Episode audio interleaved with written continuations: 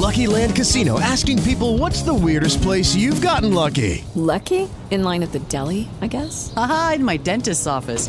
More than once, actually. Do I have to say? Yes, you do. In the car before my kids' PTA meeting. Really? Yes. Excuse me, what's the weirdest place you've gotten lucky? I never win and tell. Well, there you have it. You can get lucky anywhere playing at LuckyLandSlots.com. Play for free right now. Are you feeling lucky? No purchase necessary. Void where prohibited by law. 18 plus. Terms and conditions apply. See website for details.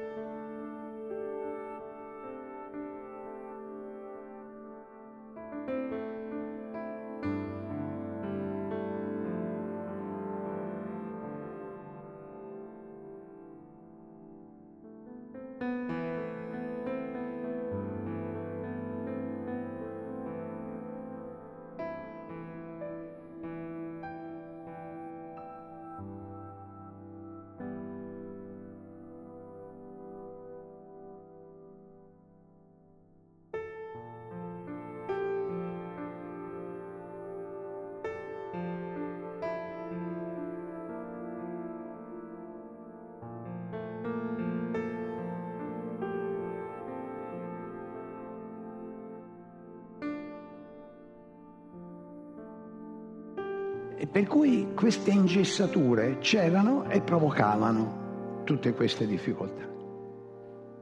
Dalla paura di perdere la posizione sociale, il rango sociale, il prestigio sociale, tutto quello che volete. Ora voi fate tutte eh, le varianti del caso, ad esempio, perdere la stima e, e, la, e la considerazione del papà o della mamma porta a dei mostri dello stesso tipo.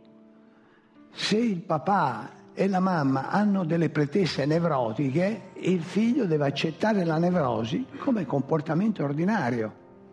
Perché? Per paura. Perché è un legame primario tra il figlio e la madre, tra la figlia e il padre, tra il figlio e il padre. Sono legami primari. Noi facciamo presto a dire fregatene. Io non lo dico mai, però insomma c'è chi lo dice. Ma non si può.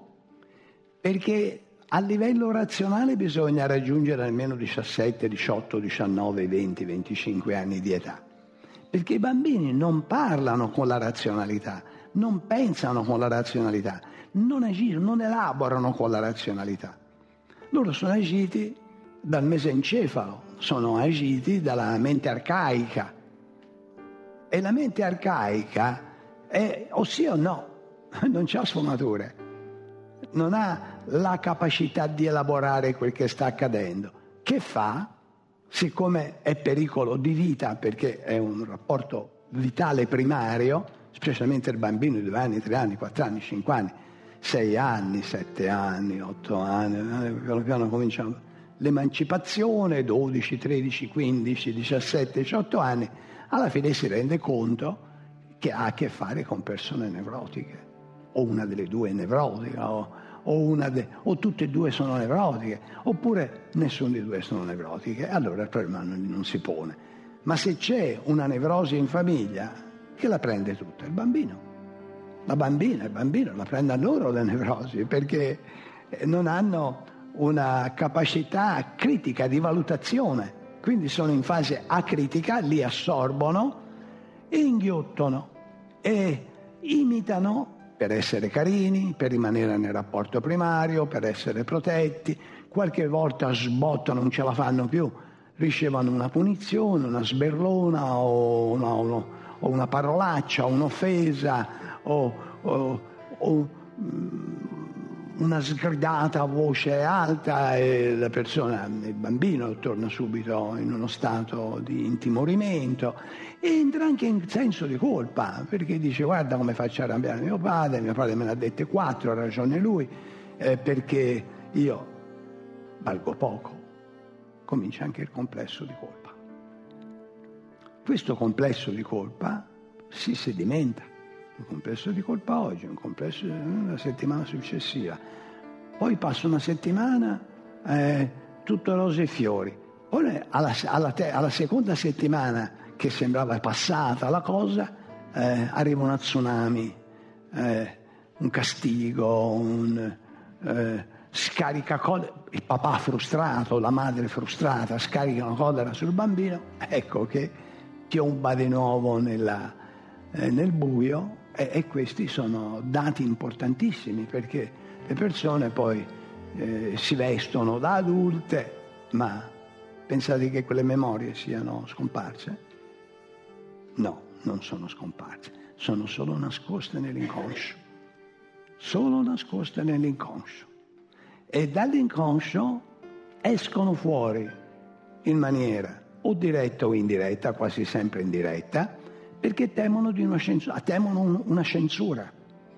E in maniera indiretta ritorna quel gioco eh, di scaricare la collera per tutto quello che è accaduto, per tutto quello che è mancato nell'infanzia, che è fatta per i giochi, per le risate, per provare eh, la nostra... Eh, natura ardimentosa per, eh, per, superare i nostri limiti, no, sempre con questa eh, eh, sofferenza, sofferenza perché è sottile, non è un dolore, non è eh, un colpo, uno schiaffone, passa il bruciore dello schiaffone e finita lì.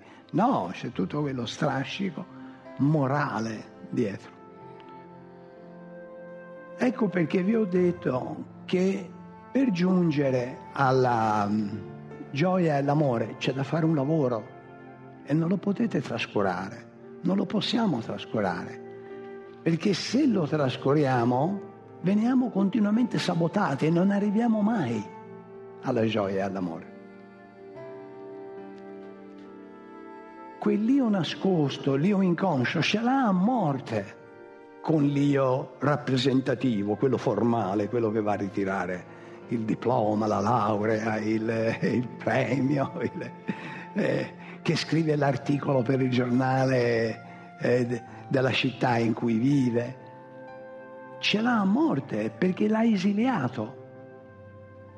Cioè la persona empirica, quella che risponde a un nome, a un cognome, alla data di nascita e risponde al saluto, al buongiorno, al buonanotte, eccetera l'ha proprio segregata quella parte di sé malata e l'ha disconosciuta. Lei si ripresenta in maniera subdola perché sa che non è ben voluta, come un figlio che sa di non essere ben voluto, fa le cose di nascosto. E cosa fa di nascosto? Sabota la persona. Un'opera veramente di sabotaggio. Ora, chiunque volesse intraprendere la via per la felicità, per l'amore, per una vita proprio mm, serena. Non potrà farlo se non risolve questi problemi. Perché questi problemi non sono qualcosa di teorico, qualcosa di, eh, eh, di evanescente. No, sono concretissimi. Ha una forza all'inconscio 10.000 volte di quella dell'io apparente. Non ce la fa proprio l'io apparente con l'inconscio. E poi è un nemico subdolo perché non lo si vede, non lo si conosce, non si sa come reagisce. Le persone sono prese da stati di tristezza, vedrete, era scritto no? sotto, no? la tristezza. Vengono presi da stati di tristezza e non sanno dare un nome alla loro tristezza non sanno dare un nome alla loro collera, non sanno dare rabbia, non sanno dare un, un nome alla loro paura, perché quella paura irrisolta c'è ancora nell'adulto, perché c'è una mente infantile che non ha ancora ceduto. Può darsi che nel frattempo abbia accumulato due o tre lauree, due o tre eh, posizioni di, di, di, funzionario pubblico ad alto livello. Rimane quella persona sofferente Hello, it is Ryan, and I was on a flight the other day playing one of my favorite social spin slot games on chumbacasino.com. I looked over the person sitting next to me, and you know what they were doing? They were also playing Chumba Casino. Coincidence? I think not. Everybody's loving having fun with it. Chumba Casino is home to hundreds of casino style games that you can play for free anytime, anywhere, even at 30,000 feet. So sign up now at chumbacasino.com to claim your free welcome bonus. That's chumbacasino.com and live the Chumba life. No purchase necessary. VGW Group. Void were prohibited by law. See terms and conditions. 18 plus. Era da bambino. Allora, torniamo all'insegnamento della tradizione. Kama, che è questa, questa voglia di rivalsa, questa voglia di... questa bramosia, una persona che è sana non è così. Perché questa bramosia? La persona che è sana è gioiosa naturalmente, è felice naturalmente. È questa felicità naturale che si chiama gioia. Se poi uno, eh, per essere gioioso, deve prendere eh, delle pasticche, deve prendere della droga, deve vincere la lotteria, deve avere una promozione. Eh, quante volte capita che si fa la somma di queste occasioni, se le sommate anche nel tempo, che, che volete che sia? È una manciatina di, di nulla rispetto alla, alla, vita. E cosa fa nel resto? Si rosica. Eh, si, si, si, si eh, si tormenta. Queste sono le persone che cercano uno che le deve amare. Ma avete capito la mostruosità di cercare uno che ci deve amare? Ma non si è detto che l'amore è spontaneo, ma ve lo siete già dimenticate. E quante volte ve l'ho detto? E quante volte no? Una persona così si condanna all'infelicità sicura. Figuriamoci se uno ama qualcun altro perché deve. Amore o c'è o non c'è. O c'è ed è per tutti o non c'è. Per nessuno. C'è questa confusione che gioca un ruolo tremendo. Confondere amore con eros. Confondere amore con rapporti sessuali. Libido, per essere più preciso. Eh? in Freud e Jung è libido. La libido. La libido non è amore. È che la gente è stata formattata, è stata ipnotizzata, è stata violentata con un linguaggio improprio. Questo eh, neo-speech, questo, questo neolinguaggio, quando vi dicevo stamani pensate alla rovescia, molte volte vi salvate se riuscite a pensare alla rovescia di quel che leggete scritto eh, però bisogna sapere se tutte le volte si deve leggere la rovescia o meno. In qualche caso va quasi sempre bene quando sentite parlare di spirito, di amore, leggete la rovescia che è conveniente, però ci sono anche molti altri casi eh, che magari non è proprio rovesciata. Così invece di sbandare a destra, sbandate a sinistra. Eh, invece io vi sto... Eh, esortando a rimanere proprio, come dire, eh, nella linea di mezzeria e camminare proprio quasi con un piede davanti all'altro, da, da, non uscire dalla linea di mezzeria perché è pericolosissimo. Eh? C'è sempre il matto che fa le curve un po' strette, un po' larghe. Eh, si, si, riduce il pericolo, mica tanto di più, eh, perché poi eh, alla fine eh, il pericolo non viene soltanto dalle nostre scelte ma vediamo, arriviamoci pian piano. Allora il problema serio è la paura. Il cane che ha paura morde, lo sanno tutti. Il cane che abbaia non morde subito, poi smetti di abbaiare e ti morde. Eh, questa è l'aggiunta mia. Eh, ok, quindi finché abbaia non può mordere, ma quando ha paura morde. Morde perché? perché ha paura. Se voi state con persone impaurite o voi le impaurite, e beh, da loro aspettatevi qualche morso. non dico tutti i giorni, ma quasi. Certo non vi lasciano i denti nella carne, certo non, non, non sono così visibili, sono tutte quelle ritorsioni subdole. Noi dobbiamo liberarci non soltanto dalla paura, e ora chiariamo che io intendo soprattutto fobia, ovvero una causa di pericolo non esistente. Quindi la persona che prova paura per una causa inesistente significa che soffre di fobia e non di paura.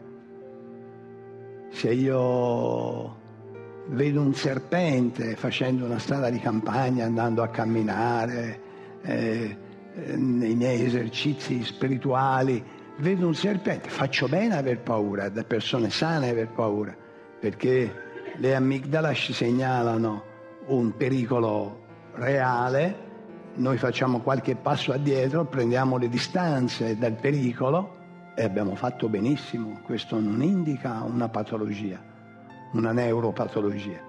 Ma se noi ci impauriamo di pericoli che non ci sono, quello è un problema. Non ci sono. Ho detto bene che non ci sono? Non sono al presente, ma ci sono stati nel passato.